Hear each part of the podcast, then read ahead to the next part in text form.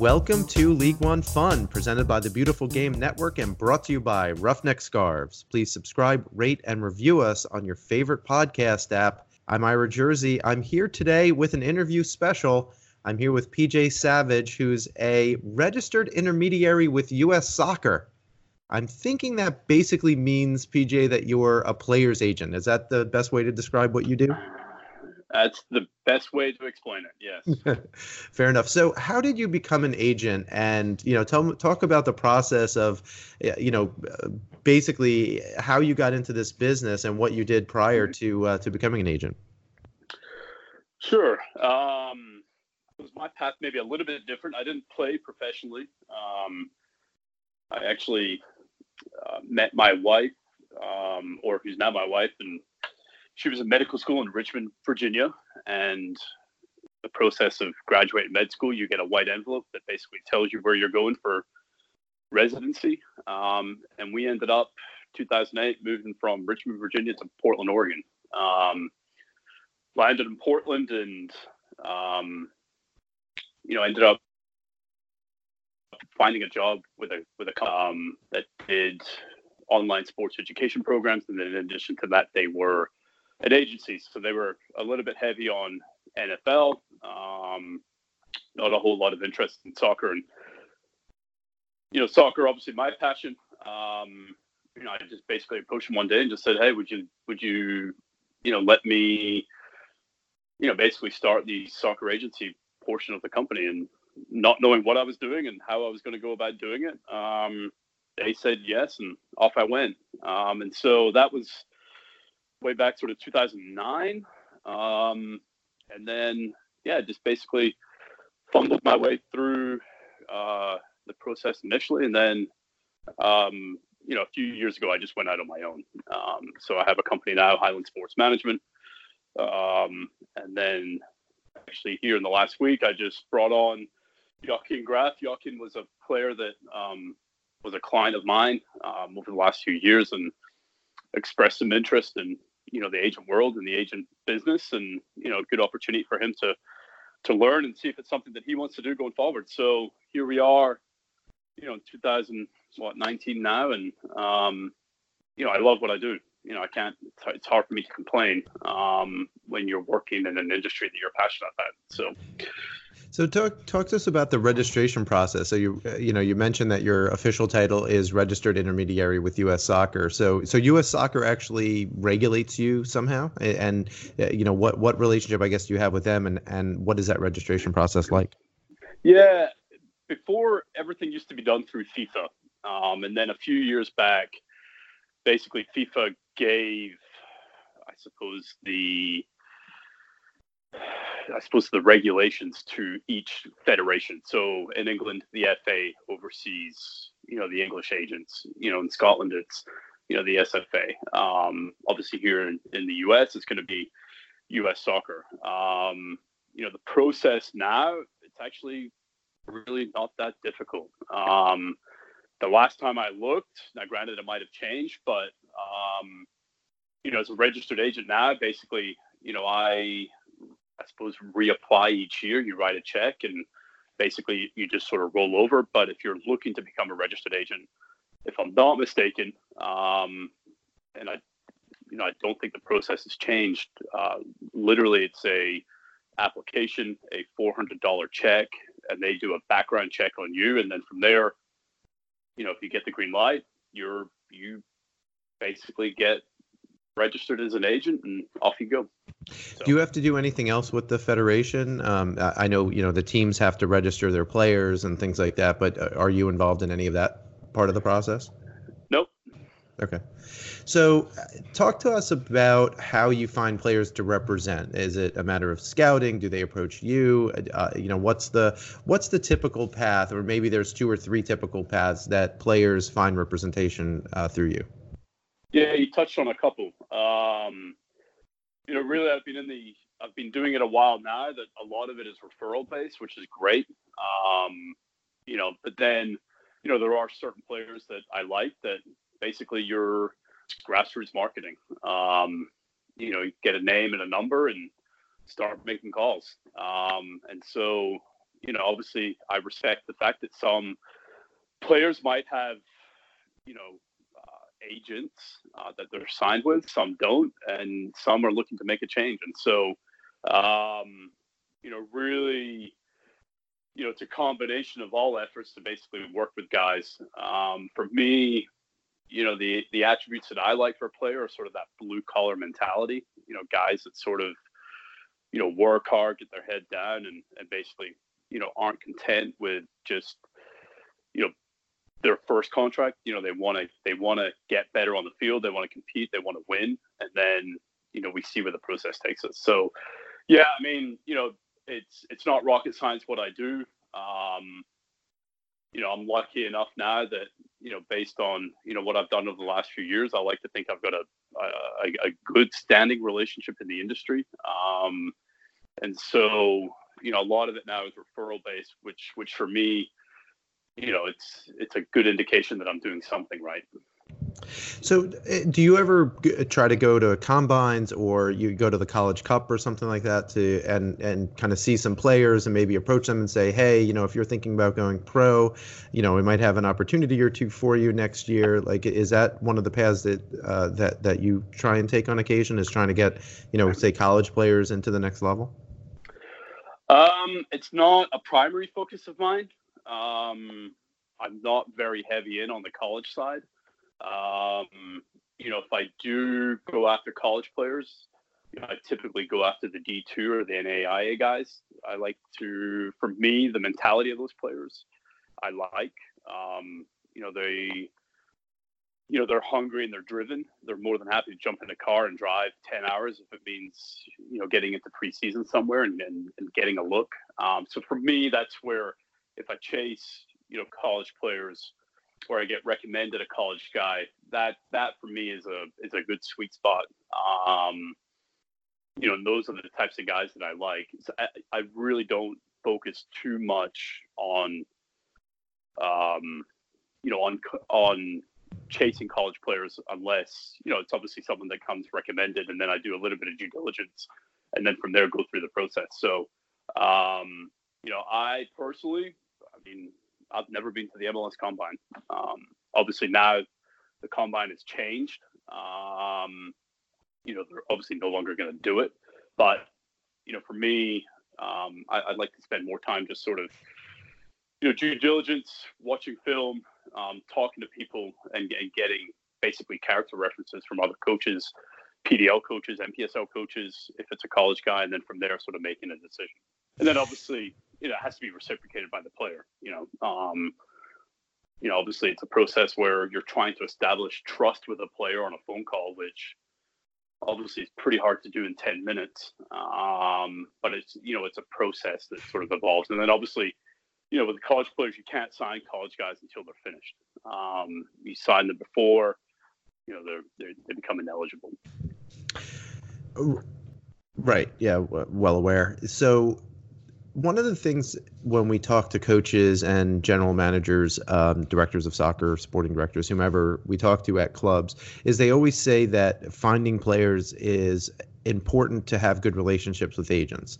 And a lot of times, you know, they'll, they'll say that they do, you know, some of their own scouting, but because, especially in USL Championship and in particular USL League One, their front offices and even the sporting side is so sparsely populated with just people and headcount um, that they rely on on agents to find appropriate players given, um, I guess, given certain criteria. So if they say, you know, we need a, a pacey attacker who can play on the wing, is is you know how do you go about helping them because clearly that that seems to be the relationship that uh, that the agents have with uh, with the team. So can you talk a little bit about that relationship, how you how you go about kind of uh, sourcing players for a lot of these teams?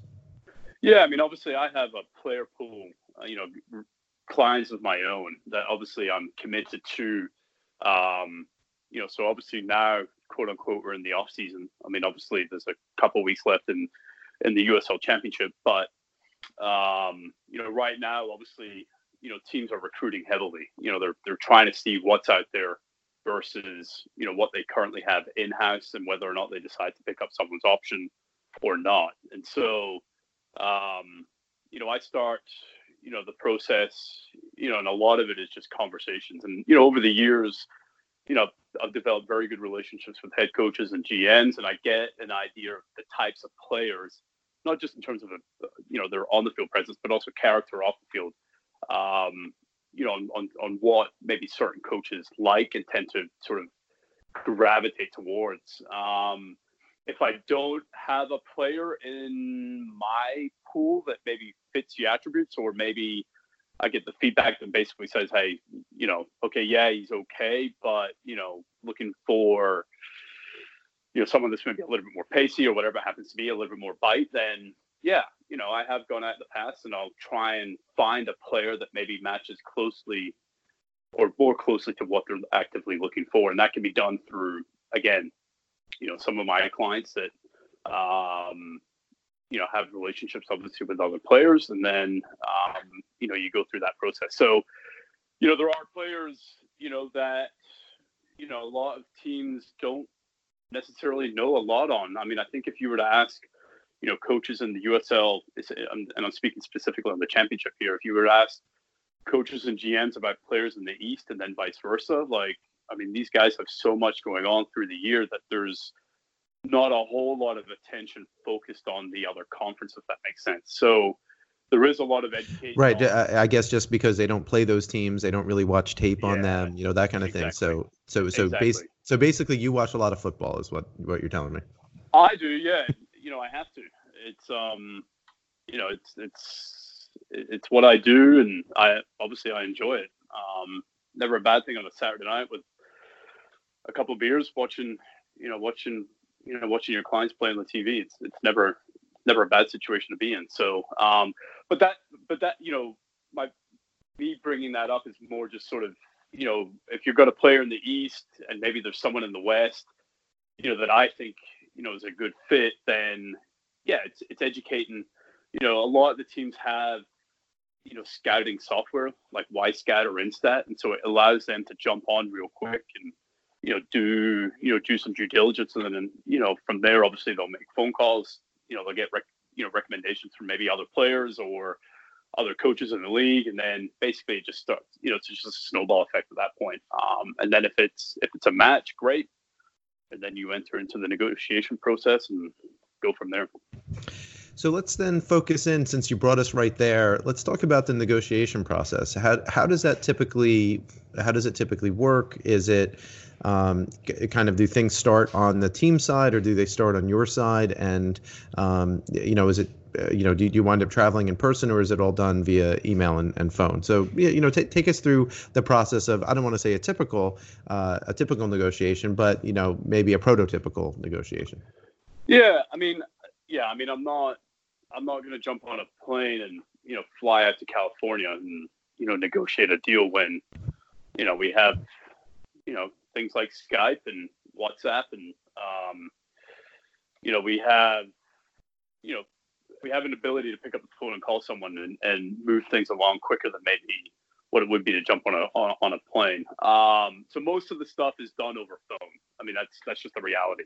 Um, so we you know, if a team likes a player and the player likes the idea of the team, then yeah, you enter into, I suppose, the early stages of negotiation. Um, you know, obviously, players, this is their living. You know, you're trying to maximize, you know, their income. Um, obviously, there's a base salary that's a big proportion of what they're going to make through the year. I mean, you know, and that's that's the first step. Then you know there's bonuses and different things like that that, that can be negotiated.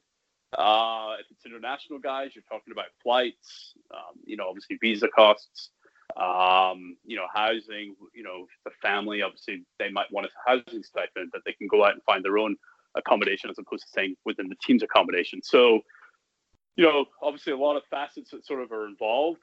Um, you know, I think the big thing you know, for me is, you know, I have a very good pulse on, it, you know, especially in the USL, um, a very good pulse on the market value to some extent of a player, if that makes sense. And so, um, you know, it's it's working with a team through the process of trying to you know make it win-win for everyone if that makes sense what tends to be the biggest sticking point other than salary? Is is there something that maybe people wouldn't know? I mean, obviously money's the big thing, right? So, you know, a player uh-huh. wants X and, you know, the, the the team is willing to pay Y and, you know, you have that negotiation. But other than that, is there one thing? Is it things like housing stipend? Is it things like, you know, healthcare, you know, things like that?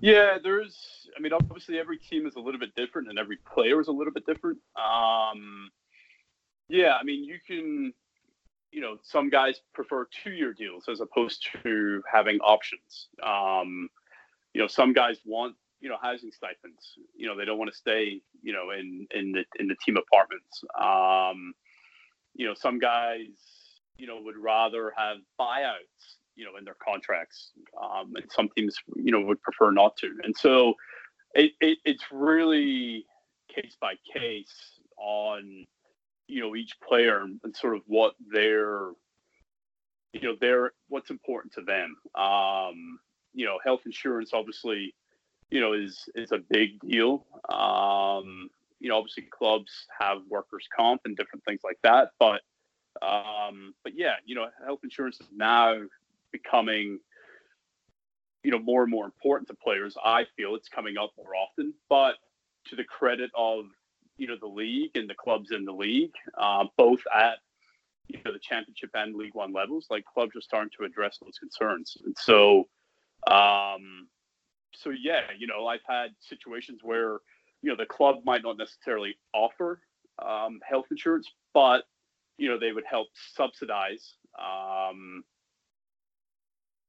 uh, like healthcare premiums um, as part of like you know a, bonus structure if that makes sense meaning part of the compensation you know, package yeah yeah exactly exactly right. so yeah. so yeah so it's you know the league is evolving and changing um you know and so it's it's it's a good thing we're moving in the right direction um but really i mean housing you know, housing and salary are always the big ticket items, um, you know, for, for, for, for, players. So obviously you've worked in, you know, USL championship for a while. Now we have USL League One, which obviously the League One Fun podcast, uh, you know, covered over its inaugural season and, and going into season two, we'll be looking at what players are coming back and what players maybe are moving on and up. Uh, I, I found you through talking to a couple of players who uh, are in League One and, uh, and you represent talk to me about what you think about League One right now and, and kind of how the first year has gone from kind of an agent's perspective and now that they're in the off season, um, you, you, know, what, what you're doing now in, in the League One space in particular. Yeah, I, you know, when, when, when it was first announced, I mean, I think there was a lot of, I'll be upfront, like, you know, I had a little bit of skepticism. Um, it felt a little rushed. And when the process is rushed, sometimes things can, you know, slip through the cracks. But in all fairness, the players that I have through League One, um, I actually think, you know, from you know a club standpoint, you know, clubs have tried to do right by the players, um, which is which is good. Um, obviously, players understand that there are some restrictions, um, but the intent of the clubs to do, to do right has, has been there, and I, you know, for me, I can't ask more than that. Um, I actually think the league overall, the quality in the league is, uh, you know, better than what I thought it would be. Uh, it's a great platform for obviously, you know, maybe young guys coming out of college that, you know, that gives them an opportunity to play. Um, I'm a firm believer in young guys go and play games. Um, you know, there's no no sense of sitting on a bench somewhere when, you know, maybe there is an opportunity in League One that allows you to play games week in week out and, and basically develop and get better. Um, you know, obviously you know the, the uh, if you look at the league and you look at the clubs in the league, some teams took an approach of you know like Tormenta, where basically for the most part it was first year pros. Uh, Richmond, on the other hand, had a combination. Uh, they had some experienced guys in there, um, you know that you know provided maybe some guidance, and then obviously you had the young players that came through, and then you know you look at what North Texas did and just just a bunch of young kids that can play. Um, you know, and and they did well. You know, and that's it's a good thing for the league. Um, you know that it it allows players to showcase themselves, and then from there, we're going to have movement. You know, there will be movement from guys going from League One into the Championship. Um, the interesting thing is now going to come, you know, and what we're finding now is, you know, especially for a lot of players in League One, they're probably, you know, if they're not on two-year deals, you know, they they might have an option. Um, if they've done well, clubs are going to pick up their option. And so now we get into it where, you know, if there is a championship team interested, sort of what happens because it's uncharted territory for everyone. Yes. Um, so that was going to be my next question about the, you know, the the infrastructure. You know, we all think, you know, people play, you know, games like Football Manager and and FIFA and things like that, and you always think that there's, you know, so much more money than you know there really is, particularly, I guess, in the U.S. but but I I found I actually was talking to someone in uh, an EFL League Two team, and he's like, yeah, like you know, FIFA said that that we have like a four million dollar transfer budget, like you know that's like our whole budget for the whole team for the year. Um, like you know, so that that's wildly optimistic too. You, you know, how do you think that this will um, that that this will over time uh, kind of the transfer fee infrastructure might be created. Because if you have MLS teams that might be willing to buy a championship player that then could feed in and a championship player could use a portion of those proceeds to buy a league one player kind of thing. But right now it's really untested waters. Do, do you how do you think it, it might uh, it might play out? You know have you talked to any general managers who are say well look we can pay you know five or ten thousand dollars for this player, but we're not going to pay fifty. And and you know what's the um, you know what's the thinking right now, maybe within within the infrastructure of the leagues. Yeah, I mean, obviously, if you look at Europe, it's it's different. You know, an established transfer system is, has been in place. Here in the U.S., it's not so much. I mean, if you look at the history of, well, I don't really see the history, but if you look just going back, you know, even sort of the last three, four, five years, if you look at and and remove the MLS two teams from the USL, if you look at players from quote unquote independent clubs, you know, from the championship going into MLS, like it's it's pretty sparse. It, it's you know transfer fees being paid by MLS teams for USL championship players. It doesn't really happen. Um, know, See, that seems that seems really weird to me because you have you have MLS teams that are willing to uh, that are willing to to give up um, a a, a, draft, right? So a college draft for fifty thousand dollars. It seems to be the going rate for a for a first round draft pick. But meanwhile, you could go to a USL Championship team or even a League One team, and maybe even for less than that, be able to pick up someone who's proved themselves that they can play at a professional level. I mean, it seems kind of seems kind of strange that that does that that hasn't translated. Ira, you're starting to you're starting to talk common sense and common sense, you know, in U.S. soccer doesn't doesn't necessarily always prevail.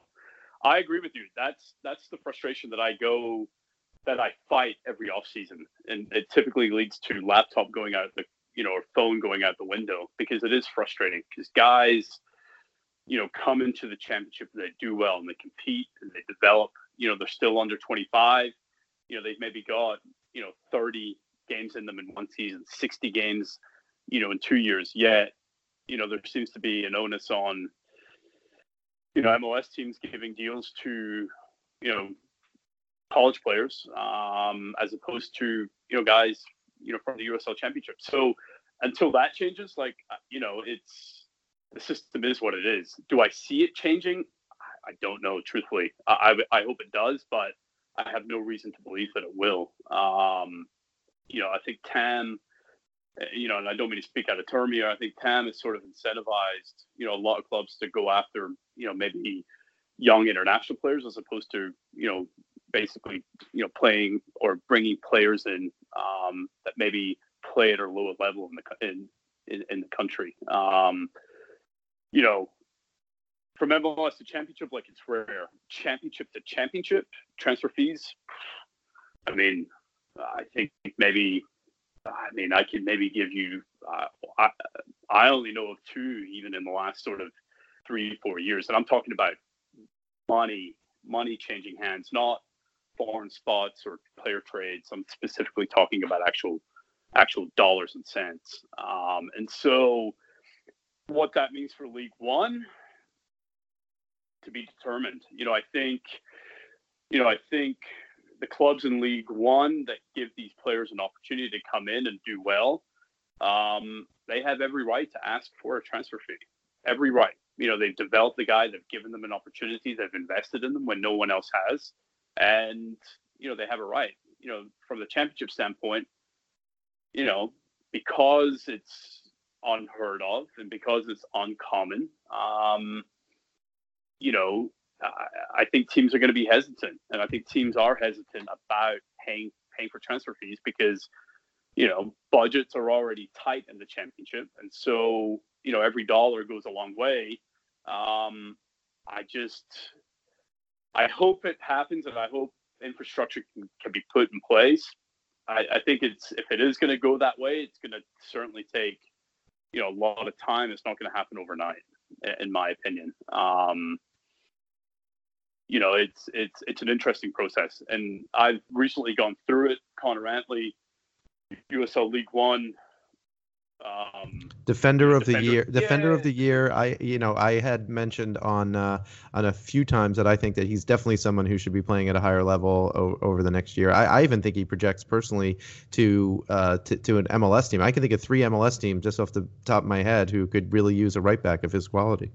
I agree. I agree. And that you know he he's a guy that you know, really did well this year you know defender of the year all league team um, and you know, we, you know, the, the, the folks at, at Tormenta were great. John, the head coach, Darren, the owner, like they were great. They understand Connor's desire to play at a higher level. Um, and they were happy and willing to help him, you know, achieve that goal. And although it hasn't become public, like, you know, there, you know, Connor has signed a deal you know, to move up.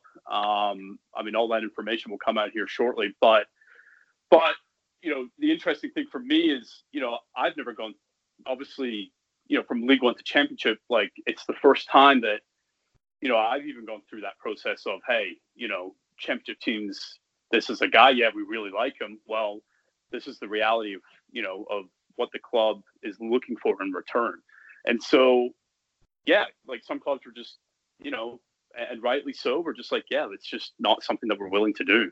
Um, and some I, w- I would guess like, though, PJ, I would guess though, PJ, like one thing from a Tormenta standpoint that, you know, someone like a Connor doing really well and then, you know, moving up to the championship, that's good for them for recruiting, right? If nothing else, you say, look, you come play when you're in college for Tormenta 2. If you're good enough, we'll get you onto our team. And then, you know, once you spend a year in League One, you know, we'll be willing to, you know, talk about you moving up to, to even better things. So I would guess at the end of the day that that's also not a bad recruiting tool, at least from an optics and news perspective for, for the club either, right? I agree. I agree with you. I agree with you.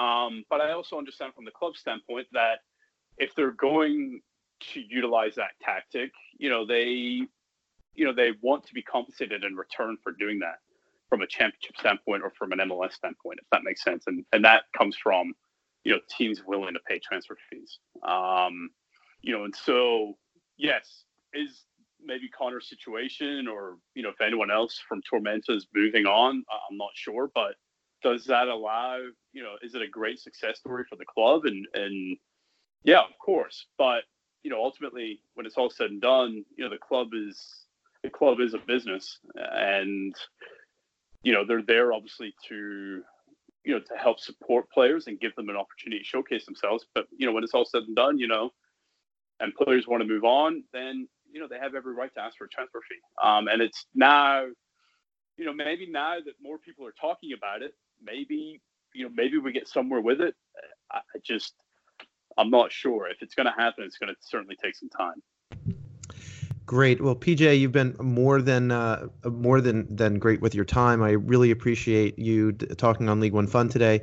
Uh, if people, uh, you know, want to follow you on social media or anything, do you ever ever post about your players and stuff? uh, yeah, I every well, I mean, maybe I don't want to say every day, but maybe every other day. There's a, a little bit of shame that comes off me every time I post on social media.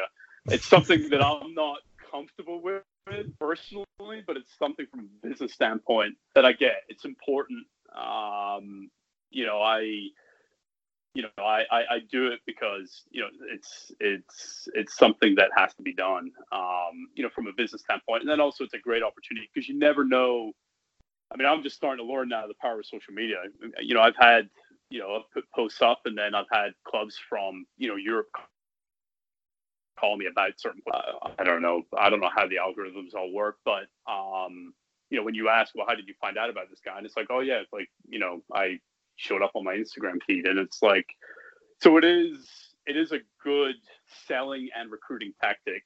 Um, you know, I'm at Highland Sports Management. Um, you know, and so Twitter, Instagram. And that was players agent PJ Savage. When we come back, we'll be talking to South Georgia Tormenta co owner Darin Van Tassell. Stay with us. Registration is now open for the 2020 United Soccer Coaches Convention in Baltimore. Make your plans to join us January 15th through the 19th for five days of coaching education, networking, meal and social functions, award presentations, and more. Register before December 11th to secure the best rate. Visit UnitedSoccerCoachesConvention.org to learn more. The United Soccer Coaches Convention, your event for all things coaching. Now I'm here with Darin Van Tassell, who is the co-owner of South Georgia Tormenta. Darin, thanks very much for coming on League One Fun. It's a big, uh, it's a big honor for me. I am a, what do they say? I'm a long time listener, first time first time caller. That's great. And um, so so honored to do some postseason wrap up with you. And um, listen, I'm a fan of the show. Well, thanks very much. I appreciate that. So, why don't we just get right into that then? What were your first impressions of your first season running a professional team? You know, it wasn't our first time with Tormenta FC, but it was the first time I returned pro. Um, I felt like we had a lot of the things in place. The season is long. We knew that. Um, we can't wait to get into our, our new stadium, and that's going to be beyond exciting. I it was so fun to watch the preparation week in and week out and how you just deal with the stuff not just on Saturdays when we're playing. Um, the league is really good, Ira. Um, the teams play well, they play hard. I felt like any of us could have beaten any of us on any given day. Um, I could do without all the injuries that that we went through because it felt like an epic um, amount of them. I listened. You know, I, I think I think some folks wonder, do, do, you have a team that's built through the year? Do they just get tired? And I can tell you at Tormenta, we just got hurt, and um, you know, had to plow through some things. But I, I think every team that wins any championship in any given year is the one that probably is injured the least. And um, but I was really pleased with the quality of play. I liked. Um, I, I think one of the neatest stories in in in pro soccer around the world has been USL League One right here in, in North America, mainly because it was our first time, but so many opportunities that wait. We will get so much better at this as we go. So, uh, uh, talk a little bit about how the community building, because I know a lot of people, obviously, with one of your your bad injuries with Lucas Coutinho, um, you know, you, the whole community came, soccer community globally really came together in order to support him. And, you know, you guys were great with mm-hmm. bringing up the, the family and making sure that he had all the support that he needed. Talk a little bit about the community aspect of, of the team and all of the things around the, both the players as well as the, um, the front office. You know, the thing that will not translate on this interview is the cold chills that just went over my entire body just listening um, to you ask the question. Um, I don't think I'll ever see something quite like that again. First of all, the injury was really hard to watch. Um, but we learned so much about ourselves as people. It can get cliche-ish, and I do not want to when really tough times happen. Um, it's nothing quite like watching one of the people you go to work with every day being in a in a hospital-induced coma for about six days and sort of wondering what's going to happen it was a reminder, Ira, how many people were paying attention. And it was a reminder how many people cared. And it, you know, we didn't want to stop playing. We couldn't stop playing. We didn't want to stop winning. Um, that, that game happened against FC Tucson. And I will tell you, their coaching staff and players probably reached out as much as anybody did. It, it got personal real fast. And then you heard from the other folks around the soccer world, you know, from the folks that we knew about, and we we publicized that openly to really a lot of exciting names who just wanted to send their greetings, uh, but wanted to sort of keep it private. And I think that's when you know sport is gets to be magical. Um, you know, people around me, I would probably get tired of me talking about, you know, sport, art, music, and food are part of the four global languages that connect us all and identify us, and we create identities with them. They don't always last forever. And by the way, when they're not going great, Ira, they can burn your house down too. you know, those sorts of um, those sorts of commitments. But it is really fun to be part of something bigger um, than just us. And that injury to Lucas certainly um, show really demonstrated how we got the feel. But uh, quite frankly, I, I, I, thought it was a story as much about all the teams in the league and and sport in general as much as it was about the community that sur- surrounds Tormenta. So moving on to hopefully happier times, and we, we still wish uh, Lucas our best, and and uh, hopefully we'll see him on the field again next season. Um, obviously you're building infrastructure around both your first team and your second team and you know we see a lot of stuff that you're doing with tormenta 2 as well. But talk to us about the stadium. Um, you know you guys had a great plan. The renderings were, were fantastic. Um, you know how, how are how's the stadium um, the, the stadium move going well you know we broke ground for it in, in late march there's so much to do to build things of that. When you want to build a stadium that's going to be the appropriate one in 30 years from now, not just the next five, you have to get those right. The infrastructure's been um, coming out of the ground since then. I'll anecdotally tell you that the front office staff all walked down yesterday just because they were pouring the curb and gutter from the uh, from the machine that was putting it down for the roads. Um, so we follow every little detail uh, you know, you have to get the infrastructure down. It's not unlike building a a neighborhood. The houses don't go up until the streets and the street lights are um, up, and, and we are in those stages. Um, we will certainly be ready for 2021. I think we uh, really had hoped maybe the end of 20 mid year, end of 2020 it could happen, but I think realistically, we're, we're only building this thing a little bit bigger than, than some of our plans. We're not on seat, not on seating capacity. 5,300 will still be the right size for us, but uh, we want to make sure that it's a, a stadium that can hold multiple um, events and not just the soccer games where Tormenta and first team and the second team are playing, and on the academy side, but also where Georgia Southern men's and women's Division One soccer teams will play, but also for the concerts and, and live entertainment. So we, we have to get that part right.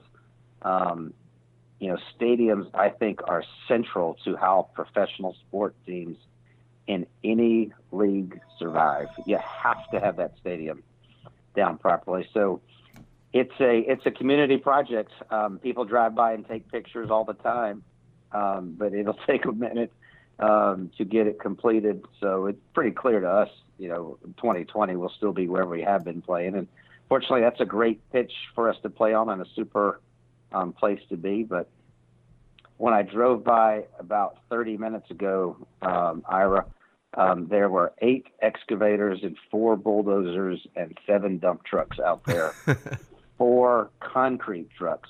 So there are so many ways to measure um, progress, but it's well along its way. That's great. So now that the season's over, what, are you know what have you been doing now, now that th- things are over? You also have other uh, activities, obviously outside of the soccer team that you're working on. You, you know, what, how do you strike that balance? Firstly, and then secondly, for the team, uh, you know, what what kind of are the next steps? Because you know, clearly there's you know some teams have already dropped some uh, some of their rosters, who they re-signed or who they picked up options on. Um, you, you know, how is how is that progressing? There's a lot to learn about all of this. I, I, the off season for me is certainly busier than during the season, and I'm plenty busy during the season. Um, you know, he introduced me as a co-owner, and the other co-owners, my wife, Netra, and, and some of our other partners. Um, we we clearly have been um, very busy. The and some of that you're right. There's rosters to be decided, and we've communicated to um, our players you know what direction we want to be in. Hardest thing that is the single most difficult part of this piece here, because when players you know move to being employees of the club, you know making decisions about who's staying and who's moving forward, and how do we get stronger at that? And who's going to get to move on, maybe move up? Um, those are those are really tough pieces, and I think because we are so committed to having the first team and the second team in both League One and League Two, um, there's a lot of those that organizational piece to get right. How many guys you will have in your roster for League One? How many will be on League Two? How many can be League One eligible while playing on League Two? So if you have to call them up in the middle of the year, which is what we would have loved to do this past year, but so many of our guys that will be future pros for us still had college eligibility, so we needed to make sure we kept their status. You can see some of those GM sorts of decisions that that that run through our minds. Um, I've spent a lot of times talking to other owners in the league, um, other GMs. I think it is kind of interesting for fans of um, of uh, of the USL to know there is a really uh, a kindred group amongst owners and, and, and GMs and some coaches that we really do feel like we're on the same team. Um, even when we're playing against each other, we you know we're clearly gonna, we we need to win and, and to win big against each other, but we want to figure this piece out together. So there've been lots of conversations about that and my goodness, the off season doesn't last long, Ira. We're in just the second week of December. We'll be down in Orlando this year for the USL uh, Winter Summit, and we'll blink and the schedule will be out, and then the players will start reporting by the first of February, and here we go. So it's not much of an off season, is it? well, yeah, it's definitely for the front office staff. The off season is probably the busiest time, and and uh, not that you can breathe at other times, but maybe maybe you can at least uh, slow down a little bit. So talk. Yeah. To, so I think right now part of the off season is we're we're preparing for a Josh Phelps wedding here in a couple of weeks. So oh, a lot of us are making sure our schedules are are, are, are put together. So we'll, we'll be all there in, um, in mid November. Have to make sure you get those uh, items that are on his list as well, right? So uh, that's to, right. Trying to figure out which dinner plates or, or soup bowls to get him. Um, so talk talk a little bit about the you mentioned a moment ago about which players are staying going or maybe moving up. So obviously you had one of the standout, probably the three or four really standout players uh, in the league this year in in your right back Connor Antley. Um, you know, I've mentioned on this show many times that I thought that he really was, you know, I, I think he's probably MLS quality, quite frankly. You know, talk to us a little bit about, you know, calls that you get from uh, maybe championship or MLS teams, or, um, you know, if, if if they have contacted you about a few few of your other players maybe as well. And you know how those conversations go because one thing that, that we just talked about with a player's agent was that, that there's not this infrastructure in US soccer yet to have transfers that it's always you know who's out of contract who's a free agent. Um, you know maybe you do trades among players like I need look I need a center midfielder you have a, a right back let's just you know swap swap players basically um, talk to us about how you think that landscape is going to change now that we have kind of the pyramid built out among League One, uh, at some level, NISA maybe coming on, uh, the championship in MLS. I, I think you spot on. Uh, so much of that was inferred in the question. You're right. With the pyramid now sort of locking itself down much better, you know, the the transfer piece really it, it's very ad hoc. So it's a lot about agents calling. It's about GMs from other teams calling. We fielded lots of those calls during the year. Um, really, uh, it's really exciting to know that you're being noticed. Um, Connor Antley um, certainly is, uh, with all the accolades he had this year, he's not by himself, but Connor is easily the one that stood out the most. And he's getting lots of attention. He was getting lots of attention during the year, and he's gotten even more afterwards. So we've had four, five, six players who went on trial with some championship teams as soon as the season ended. That's not uncommon, um, and we'll continue to do that. One, it's not just a good way to showcase them, but it's sort of the right thing to do that gives them a chance to spend a week with some clubs, and they bring that that back to us. I think we're writing the rules right now, and we are creating the script you know the the USL and obviously the championship has never had a pro division below it before, and so we're in very much uncharted waters about what it looks like when you move from League One to the championship, and and I do feel a bit of a um, obligation to the league and to you know soccer folks in the rest of the country that we make sure we're getting this right. We're setting some precedents um, in terms of what happens. Um, how does that process look like? What do the contracts look like? Um, if they uh, have an option or an existing contract, how much they're being bought out for? Can you make sure that there's a a, uh, a move on transfer fee in there so that you know if they move up from that club to somebody else or head to Europe, that the clubs that are um, developing them are still getting getting credit for that. That's a tough system. I think in North America is sort of cracking um, through all of that. Um, you know, back to Connor, um, is great teammate. We're, we're, all giant fans of, of his. But you know, had Connor not played for us in League Two, I don't know that he would have gotten noticed. Connor didn't start for us for the first eight games of the League Two season. Had an injury go down, and then we couldn't get him out of the lineup. Such a fun story for me to uh, be able to to share with others. But it is a classic case where I, I agree with you. I think Connor is MLS uh, worthy. He's got great pace and size, and um, being domestic is going to help him as he climbs that ladder. I mean, what do you do? How do you compensate those teams who are are sort of at the bottom and and um, and, and getting them going forward? We're working through it, Ira. I hope we're getting it right. I, I hope we're setting some of the right precedents.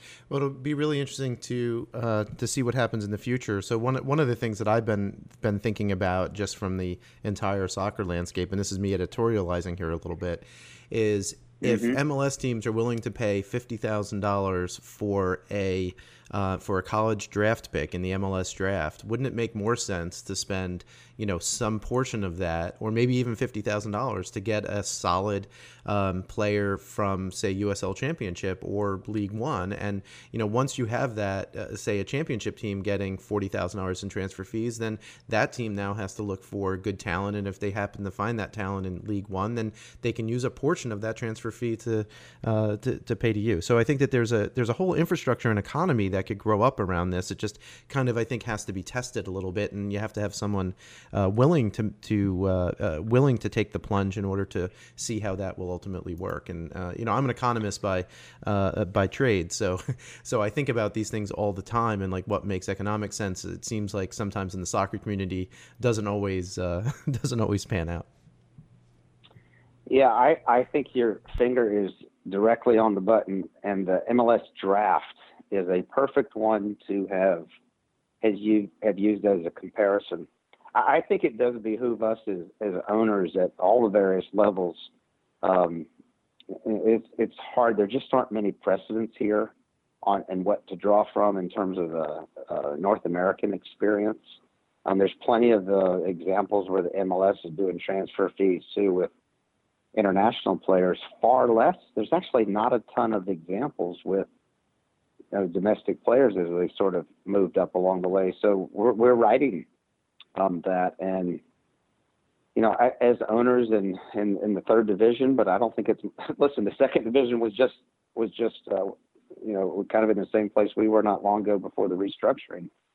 You know, getting the monetization piece of this right is critical if we're going to to grow it. And there's a perception challenge that um, that at least I'm going to make sure that the clubs that we get to interact with um, are, are reminded about it.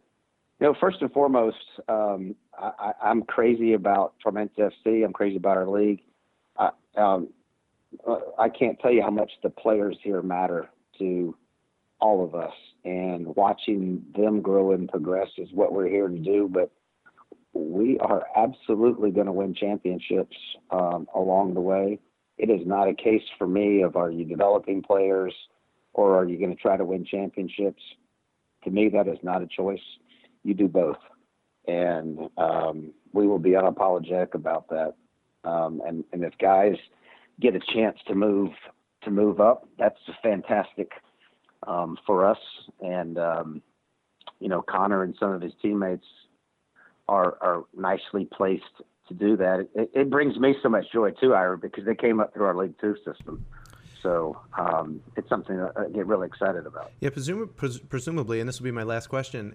Pr- presumably, even if you don't get a transfer fee, when you see players who were identified by Tormenta 2 and then wound up on the first team and now moving up the championship, for example, that's got to be a good recruiting tool, right? To say, look, if you go to college and you know we like you, come here because you will have a pathway if you are good enough in order to uh, to keep moving up and and uh, increase your career. Thank you for recognizing that. That's by design.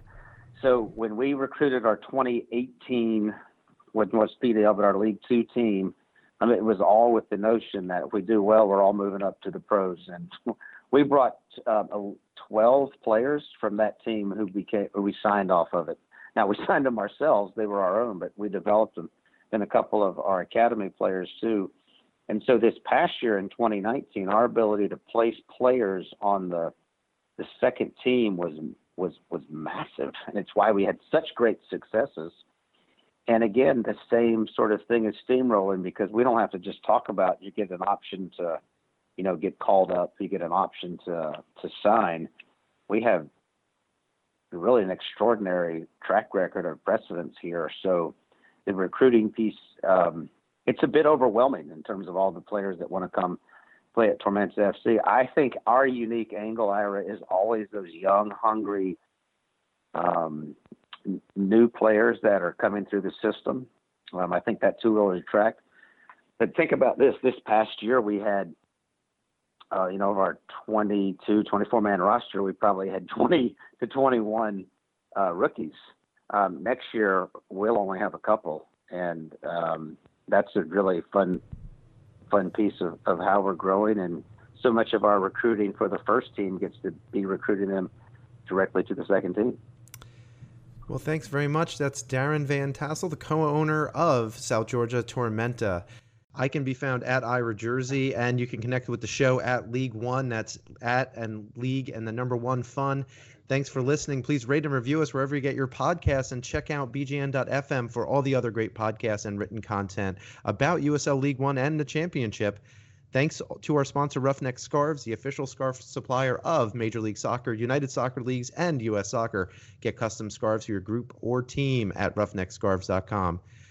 On behalf of PJ and myself, until next time, hashtag support local soccer.